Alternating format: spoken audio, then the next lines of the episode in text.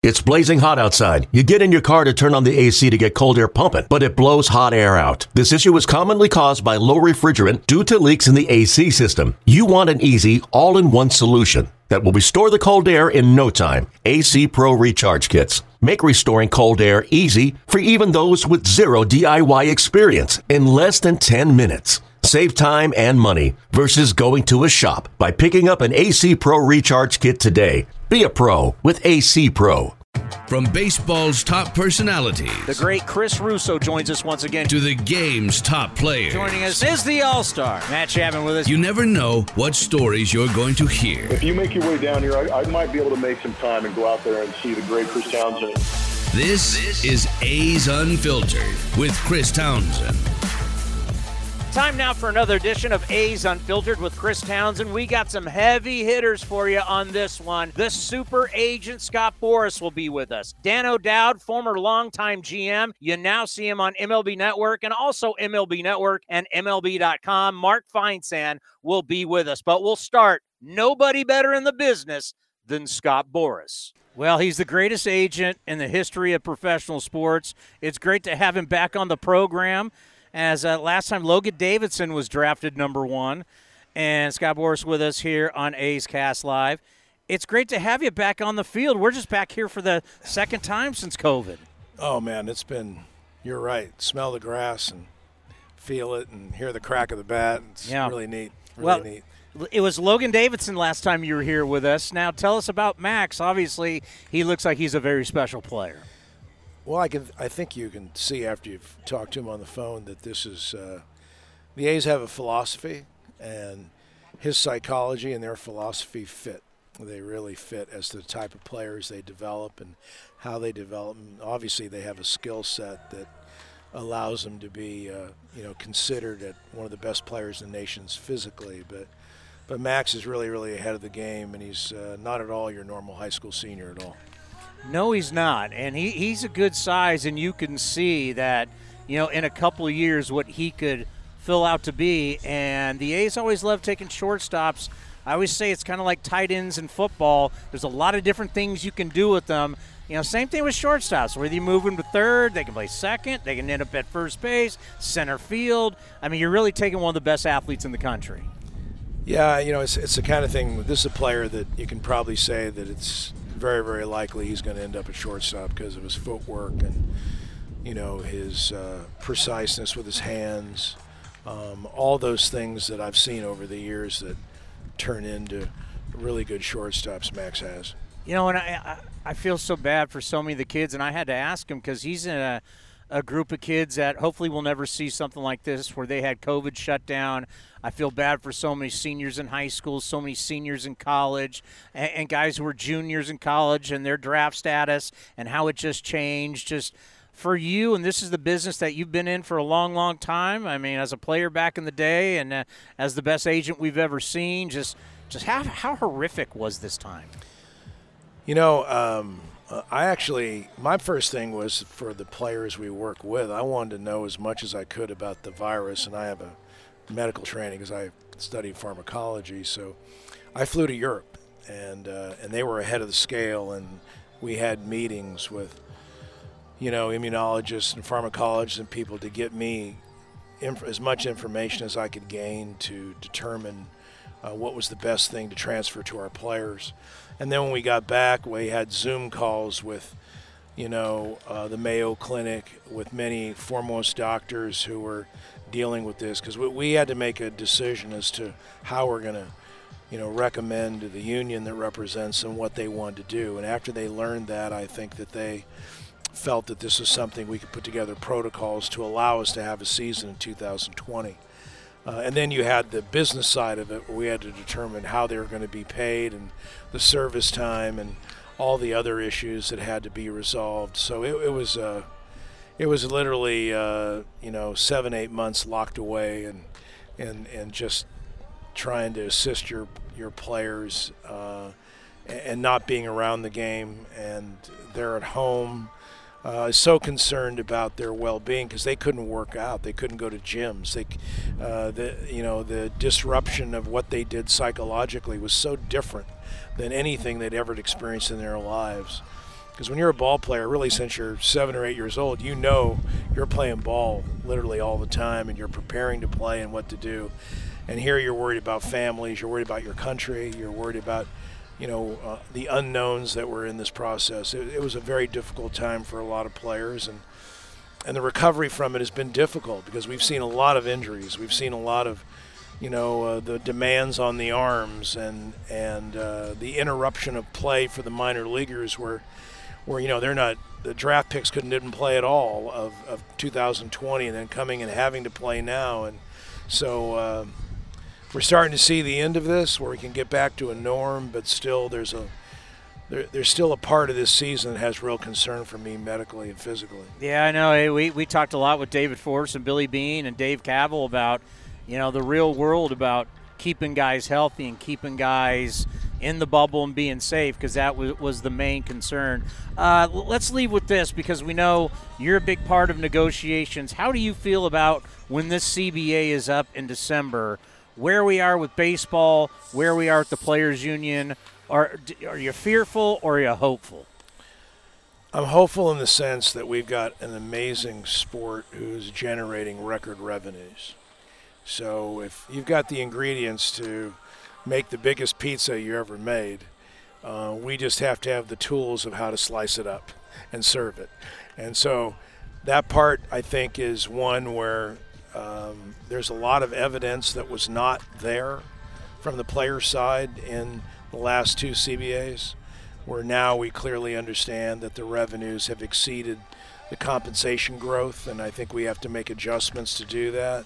Uh, we've got a huge chasm in this game between large market and small market, where I'm hoping that performance of teams is a gradient for what they receive in addition to just their markets, so that teams that you know, like the A's or, you know, certainly like the Brewers and teams like that that are consistently winning and doing well, they get rewarded for it. So they don't pay players who don't play well. I don't think they should pay teams who don't play well.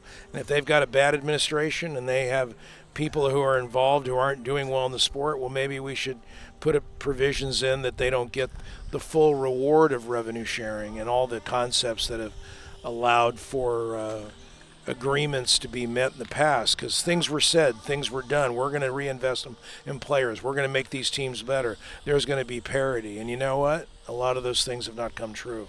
And so we've given those set of rules a trial.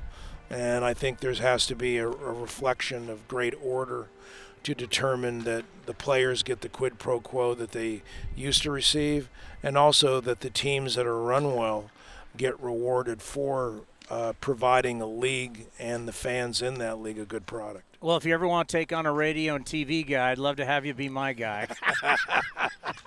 it's always an honor to have you on the program. Right. That's why I love when we draft your guys. We know you're going to be stopping uh, by the stadium. Well, good. Nice to be here, Towny. You're really a legend. Is. Thank you so much. Take care, buddy and a guy that had to deal with Scott a lot, Dan O'Dowd, who is one of my favorites on MLB Network, talking trading deadline. He is our favorite GM on television. Dan, we always love having you on the program, and I know you're going to. Yeah, the only GM on television, probably. That's why I'm your favorite GM on television. Now, there's, there's quite a there's between radio and TV. There's quite a few of you, but you're you're you're uh, you're our favorite, and I think about all the coverage you guys are going to be doing uh, the rest of today, and then starting tomorrow here on the West Coast. You're going to be on at 7 a.m.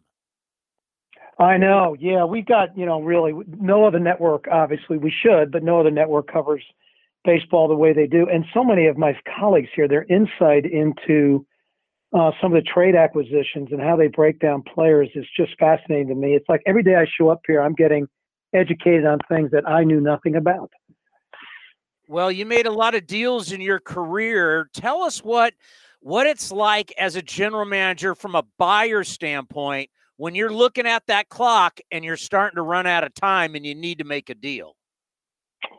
Well, it's hard. You know, you feel this tremendous weight of responsibility that your your field staff and your players, everybody in uniform, have put the team in a position to actually do something special. So you you wear the weight of that responsibility, and you feel so much accountability to try to make things happen without being foolish and stupid. I mean, there's there's risk in everything you do, but there's you know smart risk and then stupid risk. And it is a fun time of year. I can tell you it's an emotionally exhausting time of year because you have to manage up as much as you manage down, meaning that, you know, as you present concepts and ideas to your owners, it's such a ever fluid process that you can talk about one thing and then an hour later you've switched gears completely, which makes it look like you're not sure what you're doing at times. But the reality of it is the nature of trade discussions you go down one path with the club and all of a sudden it takes a hard left turn and you could be going down another path that you didn't think you'd be going down when you had that conversation with your ownership group earlier in the day. And, and what is it like when you're going after, let's say, a guy like Max Scherzer and you know you're going up against a handful of teams who want the same guy and what he can give you. You know, let's say you know the Dodgers and the Padres or the Yankees or or whoever is in this negotiation. What is that like when you're fighting those other teams for one guy?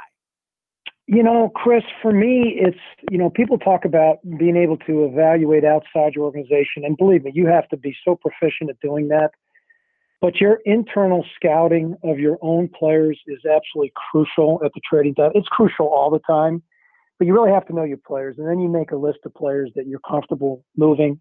And then you make a list of guys that under no conditions you're going to move because they represent something special for your organization as you, as you matriculate forward. So, you know, I always was one that made fair offers. Uh, my feelings with Billy and David in particular in Oakland. I always felt them to be the same way. You make fair, compelling offers, and if it's not good enough, you've got to be able to zig and go in a different direction.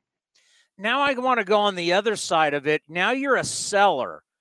So what's it like as a seller? A piece like, let's say a guy is going to be a free agent. You're trading this guy. It's the same thing. Yeah, it's the same weight of responsibilities. You know, I I hate the whole buyer seller. I get and I understand why we use it um, you know, you, you get better as an organization one decision at a time. It just so happens that the trading deadline, you know, and I say trading deadline anywhere two weeks leading up to it, you get the opportunity to make some really dramatic baseball decisions that can move your um, organization forward, whether you're winning or whether you're in a rebuild and transitioning to try to win. So you feel the same weight of responsibility as maximizing what the trading deadline represents to you at that moment in trying to add more talent within your organization.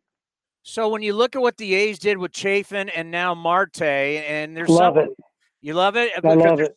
Some yeah, I love it. You know, I love it because yeah, yeah. See, here's what I love about uh, Billy and David is that because of the unique situation of Oakland, um, they don't really think in years of in two, three, four year increments. They think like right now. How do we put our club in the best position to win right now? And you know what? I'll worry about what's going to happen down the road um, because it's such an ever changing situation there. They're not sure what down the road is going to look like themselves, which I think puts them in the position of okay, we want Marte. We think he's the best position player available in this year's trading market, I could make an argument that they're right. So we're going to give up value to make sure we get that player. And I, and I don't know why more clubs don't approach it that way and don't overcomplicate it with trying to look too far down the road because the game of baseball is hard to predict from day to day, never mind year to year. I'm so glad you said that because that's what I appreciate as a talk show host and having to be around this club is I know no matter what, they are always trying to win and that that, that I respect. And they've got nine arbitration eligible players at the end of this year, so they're sitting there going, "Well, heck, we don't even know what our payroll capabilities are going to be at this point in time next year. So why waste the opportunity of worrying about that?" And I would say that there's some younger guys in that rotation, especially Kaprielian, that have stepped up and put themselves in a better position than Luzardo. And I'm not a huge Luzardo guy. I know the industry is. But you know how I how I look at players and evaluate players. I love the kid's arm. Very very concerned from the minute I saw him about his lack of body awareness and feel over the rubber, which to me always is going to lead to some moments of brilliance and some moments of real inconsistency. I thought it was a great deal for the Marlins under these conditions because they it was a rental and now they've got nine legitimate starters down there. And it, the industry is going to value this kid high because it's a left-hander with a plus fastball. But again, I think the A's do a great job of evaluating their players, and I, I thought they made a good deal, and I thought it was a win-win for both clubs. Two pitchers that I think about that a lot of people want, obviously Scherzer and Kimbrel. Where do you think they might end up? Well, I mean, um, Scherzer's going to end up in one of four places. I feel like the club that needs him the most are the Giants. Um, I mean, I love Gausman, I love DeSclafani, but I'm still not comfortable starting either one in, in a game one of a playoff. But I feel really good about the Giants' chances of competing late into October if they added a player of that ilk. And that team has put themselves in position to be able to do that. I can make an argument they they really need Kimbrel too. I think that's going to be a huge bite to try to do both. I think the Dodgers, uh, the Dodgers for me really need Kimbrel. I think there's some definite holes in the back end of their bullpen. I thought Kenley Jansen's had a really, really good year, but I think they're that much better if they can add Craig Kimbrel. And I, if I'm the Dodgers, I'm focusing more on that than I am a starting pitcher. Well, when I knew I was going to have you on, I couldn't wait to ask you this question because it ruffled uh, our fan base. So Seattle takes three of four from the A's. They host Houston. They beat Houston, so they're now right on our tail, and they're they they have a chance to track down the Astros. And then they trade Kendall Graveman to the Astros. I'm like, what are you doing? Why would you do that? Yeah, you know, trying to put myself into Jerry's shoes and uh, think about it from his perspective and not the fans' perspective. I would say why they did it is they were a minus 50 run differential. They were below league average at catcher, first, second, left, and center in just production, not talent necessarily, just production. Um, and they definitely, from a starting pitching standpoint, they were below league average there too.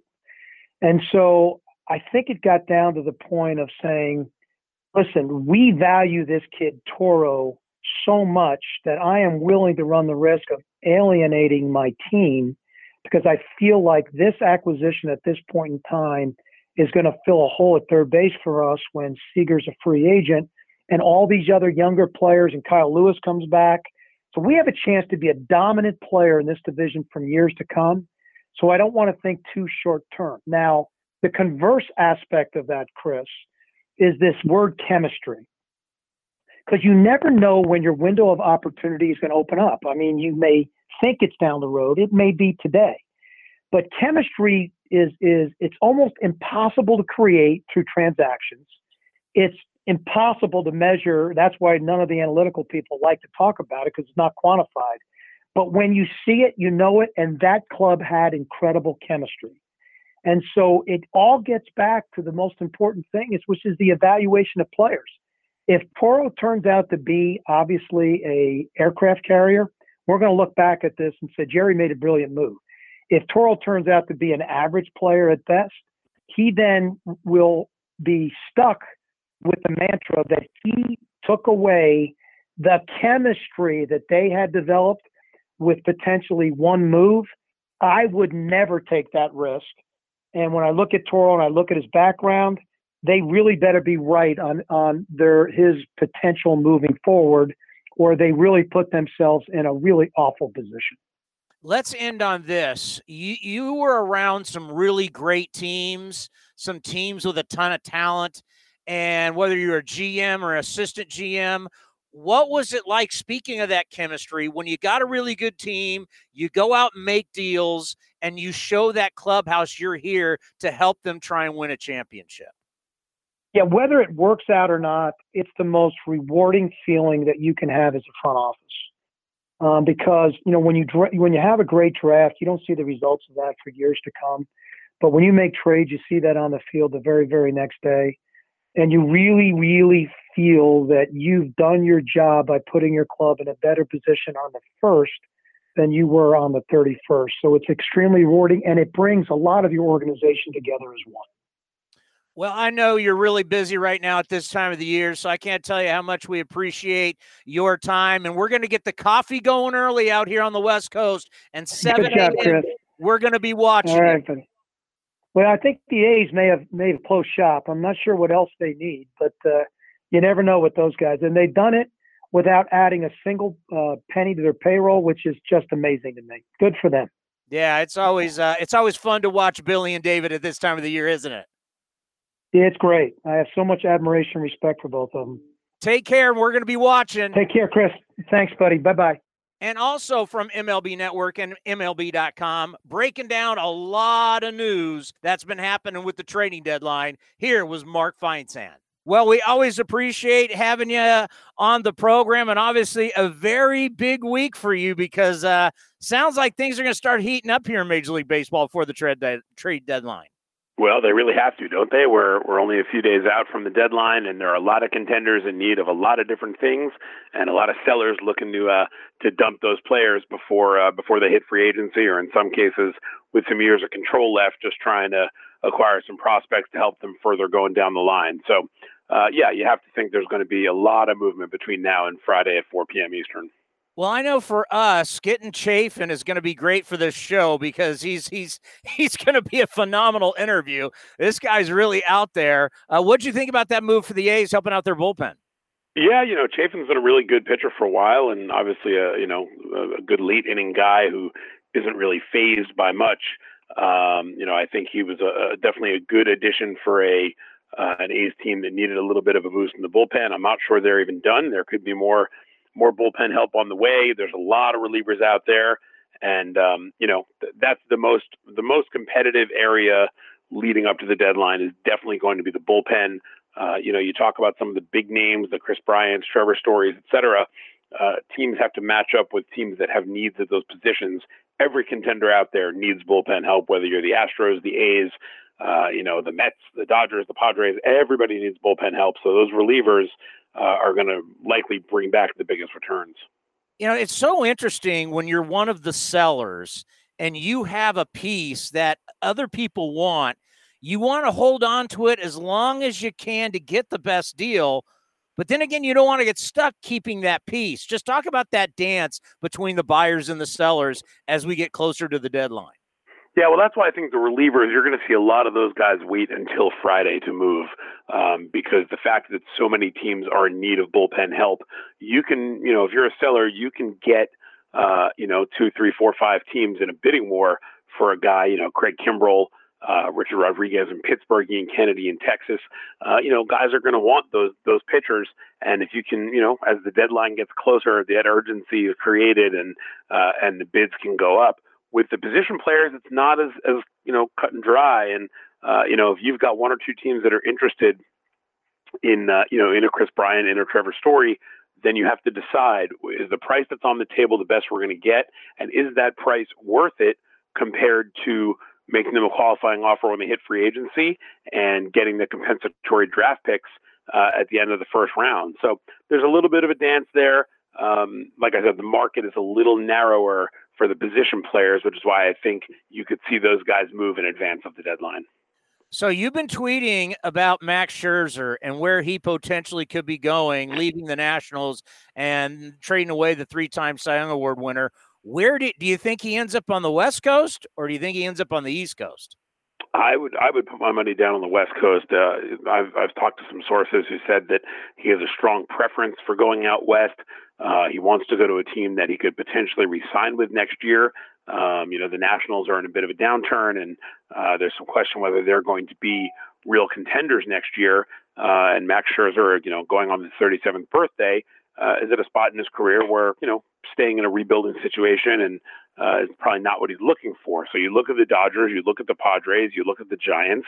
Um, all three of those teams have the financial wherewithal to re-sign him. They're all contenders. They've all got great cores, and uh, you know it would not surprise me at all if he winds up on one of those NL West contenders. And with the Dodgers, you still have, wouldn't you say, the unknown of what's going to happen with Trevor Bauer and his problems away from the field?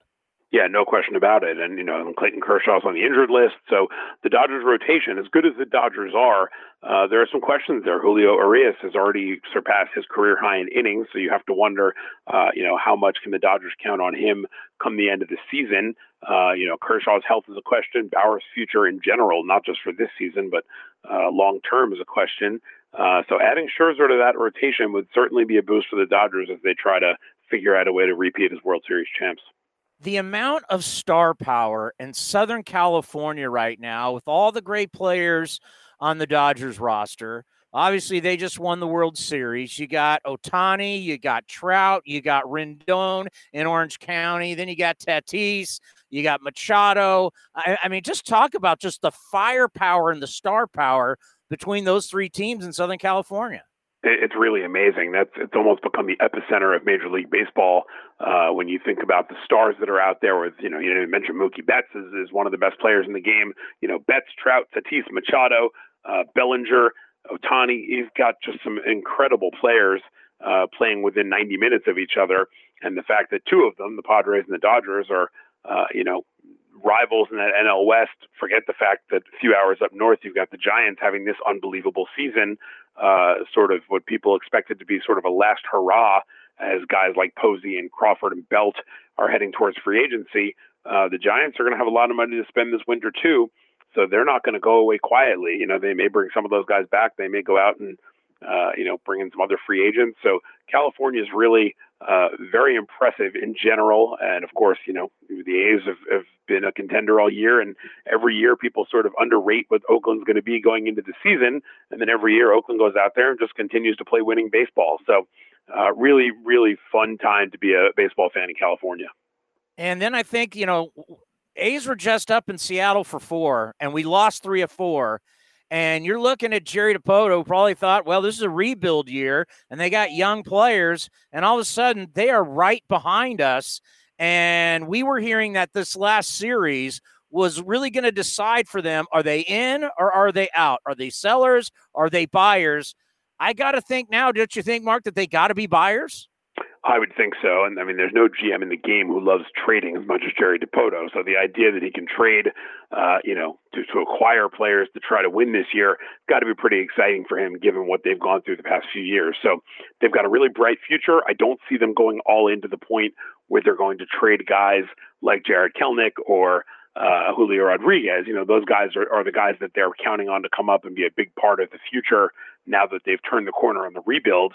But if they can make some moves to try to get a wild card spot, uh, you know, a lot of teams don't look at a wild card spot as being all that, uh, you know, big of an accomplishment. Mariners haven't been to the playoffs in 20 years, and uh, that's that's a big thing up there. You know, when when the Mariners are good, Seattle, as you know, is a great baseball town. Uh, I remember my first year covering Major League Baseball was 2001, and the Mariners had that 116 win season. Uh, and I was out there for the ALCS with the Yankees and Mariners, and it was electric. And that ballpark gets really, really exciting when Seattle is good. So uh, I think Dipoto will make some moves to try to upgrade his ro- roster right now um, in an effort to get to the playoffs. But I don't think it will be at the expense of the, uh, you know, the next five or six years. Yeah, they're, they they got a fever up there right now. I mean, they we, we saw it on Saturday and Sunday playing these really close games, and T-Mobile was absolutely packed. And it's just crazy to think that everybody in the NFL, everybody in the NBA, everybody in the NHL, and 29 other teams in Major League Baseball, everybody's been to the playoffs since since since the since the Mariners. I mean, since they got in and that that long ago, and that's just crazy to think that every uh, of the major professional sports teams in this country have been to the playoffs and they haven't. It's just wild. Yeah, completely uh, insane, actually. And you think about it, they've had some really good players during that stretch too. It's not like they've been sitting here with an awful roster. They've had some years where they've had winning records and been close, but they just haven't been able to get over that hump. And uh, you know, you think about Felix Hernandez's entire career. Uh, you had one of the, the best pitchers in the game pitching up there, and they just couldn't couldn't get over that hump. So, uh, you know, Seattle is a great sports town. We've seen it with the Seahawks uh, you know, when they've been good and, and they've had this run here the last 10 or 12 years, um, you know, how, how much the city gets behind them. And we've seen that with the Mariners. And so I think Jerry Dipoto owes it to the fan base and to the guys on that team and, and the manager, Scott Servais. And, you know, they've had a really impressive year where they've gotten to a point that nobody thought they would be. Uh, so I think they owe it to them to, you know, go out, get some reinforcements, don't mortgage the future to do it. Um, but they've got they've got enough prospects out there. They've got enough players that uh, you know Jerry Jerry's a very creative guy, and I think he'll make some moves to try to uh, you know try to boost their chances to get back to the postseason. So, with all your sources and everybody you're talking to right now, has there been a name that has shocked you to a point you go, "Wow, I can't believe that guy's available"? Not really. You know, this stuff is covered so so much now that every possibility is basically thrown out there as an option, right? I mean, for you know, ten days ago, I would have told you the Nationals are not trading Max Scherzer, the Nationals are not making any huge selling moves. Then they go out have a bad ten days, they get swept by the Orioles, and now all of a sudden Max Scherzer is the most coveted guy on the on the market. I would say if there's one player that surprises me, um, the idea of Washington trading Trea Turner seems like uh, you know a bit of a, an out there scenario. And I think the only way Turner gets moved, because he's not a free agent, he's got another year of control. Um, the only way he gets moved is if a team comes to the Nationals and says, here's a deal you can't possibly refuse. The reason I don't think that's going to happen is a team that is that um, you know desperate at shortstop. There are some rental options out there. Trevor Story, Javier Baez, who will cost a lot less than Trea Turner and could have a similar impact on this year's race. So Turner is probably the guy whose name is out there that uh, that surprised me more than anybody else. Let's end on this. Whether you're a buyer or a seller, what you're hearing out there, who do you think will be the most active team? Well, I think you look at the Padres and, and just AJ Preller's history tells you that he is not going to be quiet during this trade deadline. Um, so I, I would not be surprised. You know, they've already made a move um, and and I don't think they're done. So you know they already added Adam Frazier, a, player that they didn't really necessarily need, right? They had Jake Cronenworth as an All-Star at second base, uh, but Frazier can play the outfield. They're going to move him around a little bit, uh, and they've added a good bat to their lineup. San Diego is a team I always am watching for in terms of being aggressive. I think the Mets have a move or two in them. Uh, I, I think a lot of the contenders out there will will try to make a move to sort of augment those rosters leading up to it. Uh, I think Houston's another team to watch. They they understand that they've got some challenges in the in the AL West with Oakland and, and Seattle, um, and uh, you know I think I think they could be aggressive in, in, in boosting up their bullpen and possibly getting a starter as well. Well, we always appreciate your time, especially during this time of the season where we know you're so busy. So be well, be safe, enjoy this deadline, and let's talk uh, in a couple weeks. Thank you very much. I appreciate you having me on. We would like to thank Scott Boras, Dan O'Dowd, and Mark Feinsand for stopping by A's Cast. Now back to A's Cast, powered by iHeartRadio. This has been a presentation of the Oakland Athletics.